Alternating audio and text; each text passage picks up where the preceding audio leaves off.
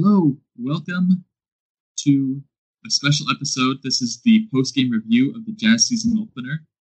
The Jazz beat the Portland Trailblazers by a lot more than I thought they would last night. I predicted that they'd win, but I didn't see a 20-point win, and I definitely didn't see Damian Lillard scoring only nine points.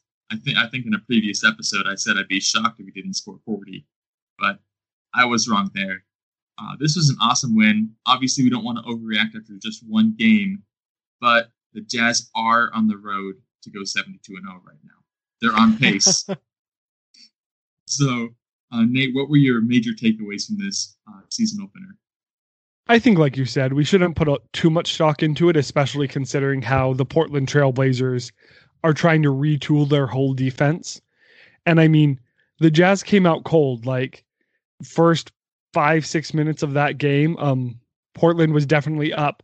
My prediction for the game was that while the Jazz were going to um, win, that the starters were going to do have a pretty even game, or Portland was going to win um, that matchup, but that the Jazz would win the bench matchup. So first six minutes, I was totally on track. Like Portland starters were doing great, and then Derrick Favors came in. And while you can look at other stats, I mean, he came in around the do do do do do 639 mark. Um, he came in for Conley, and he left around um the 126. Sorry, he left around the um one minute mark. And taking a look at that, he only had four points and two assists and a couple of rebounds, but he was plus 14 during that stretch. And so the Jazz came from behind, past the Trailblazers, and never looked back. So Portland's bench is an abomination. Um, they have four ISO scorers. Um, one of those being Rodney Hood, one of those being Carmelo Anthony. That's just not a way to like be successful as a bench unit, and their defense is also questionable.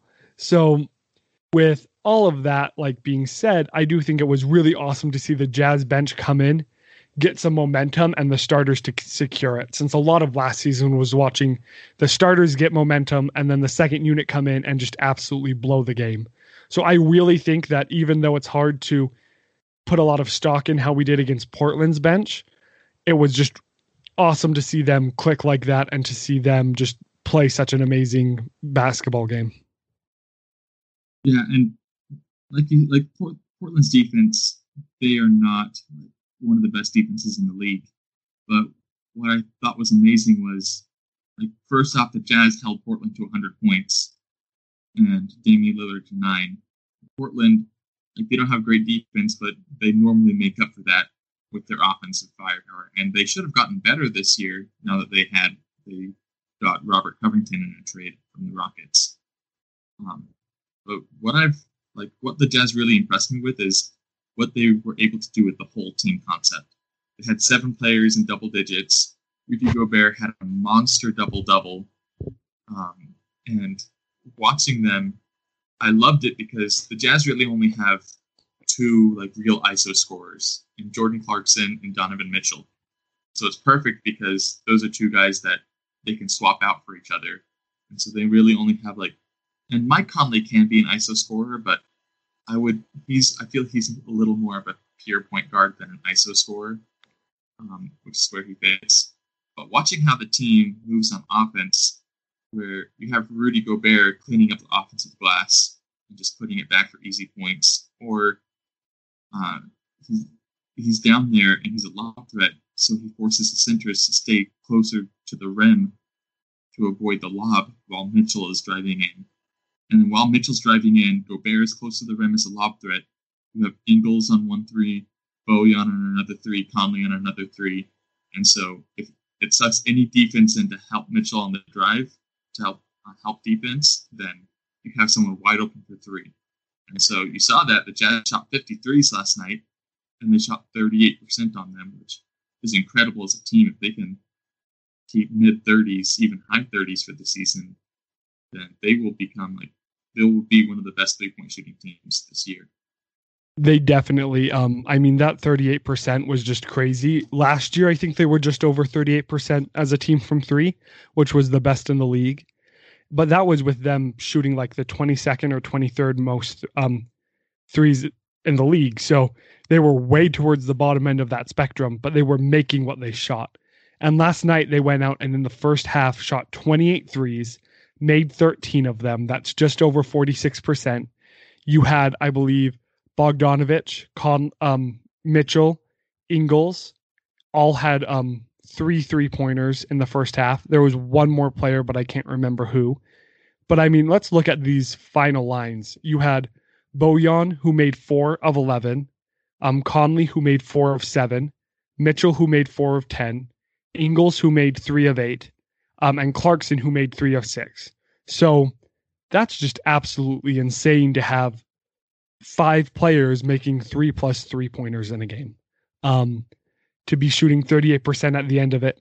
If the Jazz go out, they keep playing this way and they keep being able to hit shots like that, they're going to be a more Houston Rockets style of um, basketball with obviously a center um, instead of playing nobody under six foot, eight, nobody over six eight.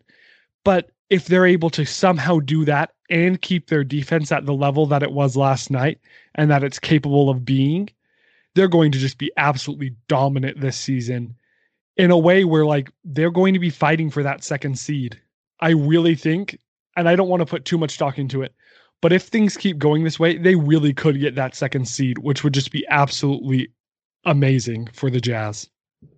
If they can get to that Houston Rockets level of offense, then like I agree with you 100%. Like they are really fighting for that second seed because the Houston Rockets they had one of the best offenses, especially from the perimeter, and and uh, from the mindset of from the perimeter in like in, from the outside end, like West Westbrook driving in. Um, that was unstoppable for the second part of the season. If the Jazz get to that point with their defense ability, like the Jazz, Rudy Gobert, I feel like even after two Defensive Player of the Years, he's still a little underrated on how much he adds on the defensive end. Derrick Favors, he adds a ton on the defensive end. Joe Ingles is an underrated defender. They, the Jazz have a lot of players who can come in, and make impact on the defensive end. So if they can get to that Houston Rockets level of offense with that defense, they are scary. Um, one thing that I pulled out of this game is like we watched some preseason and we we kind of made predictions based off of what we saw the Jazz how they played especially at their best last season. Um, but it's kind of nervous going into the first game of the season. And uh, like you said, we don't want to put too much stock into it. But watching them play, it really like, validated all the points that we've been making. How how awesome of a bench unit the Jazz have. How big of an impact Derrick Favors is, is able to make. How good Rudy Gobert is and how he actually deserved that huge payday. And if so, if they keep up this level of play, um, all of that's true. But it's one game, and it's time that the Jazz move on to the next one. Happy with this one, and stay focused on that next game because if they if they slip up at all, we've seen last season that the Jazz had a little bit of a slip, and it led to a losing streak, and it was just a rough time for the Jazz. Definitely, and I think that they're playing Minnesota at the most dangerous time um, coming up on Saturday. Not to get too deep into that game, but Karl-Anthony Towns always starts the season off blazing hot and comes in with just a desire to take Minnesota to the playoffs. And then 20, 25 games in, I don't know if it's an organization thing. I don't know if it's just they lose some key games and he's not able to keep that mentality up, but they decline. So the T Wolves are always a team that I'd prefer to see at the end of the season than at the beginning.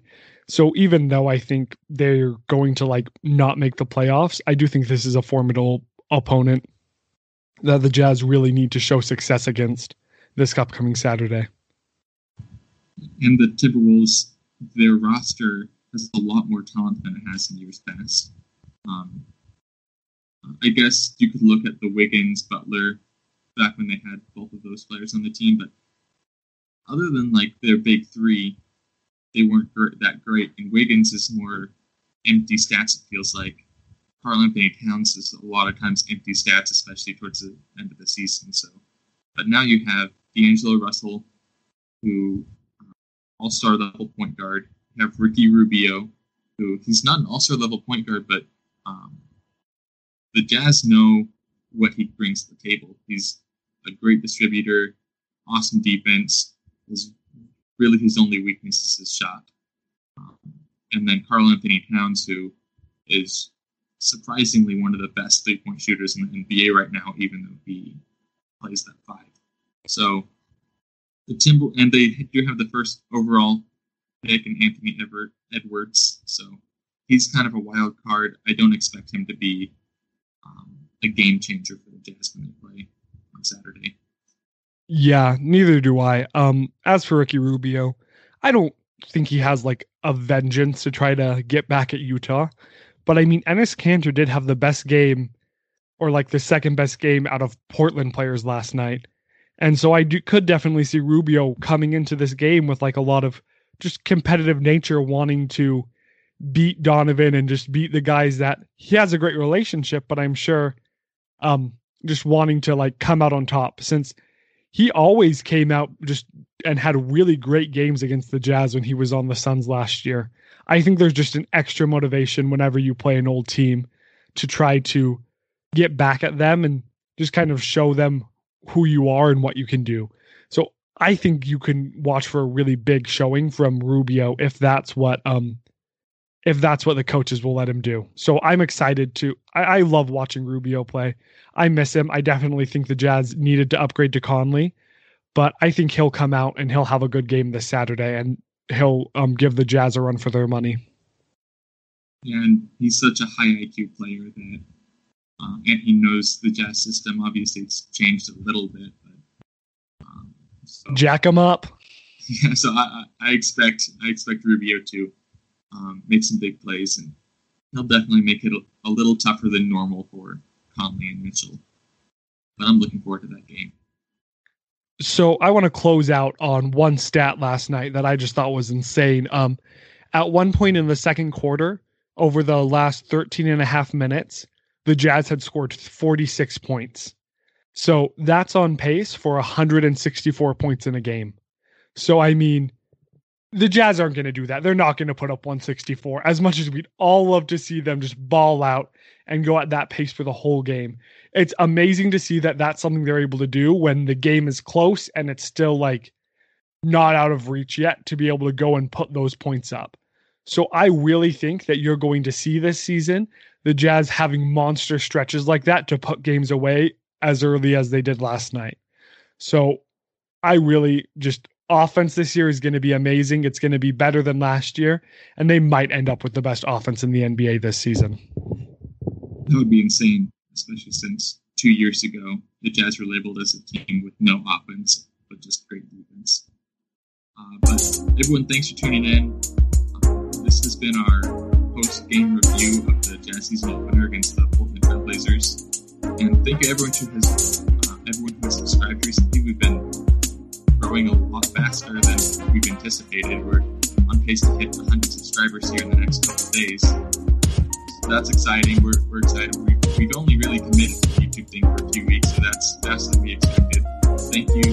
Um, keep hitting that like button. Keep sharing with your friends. And those who aren't subscribers yet, please hit the subscribe button. We're going to bring out some great jazz videos here in the next few weeks, so you won't want to miss out. Thanks for tuning in.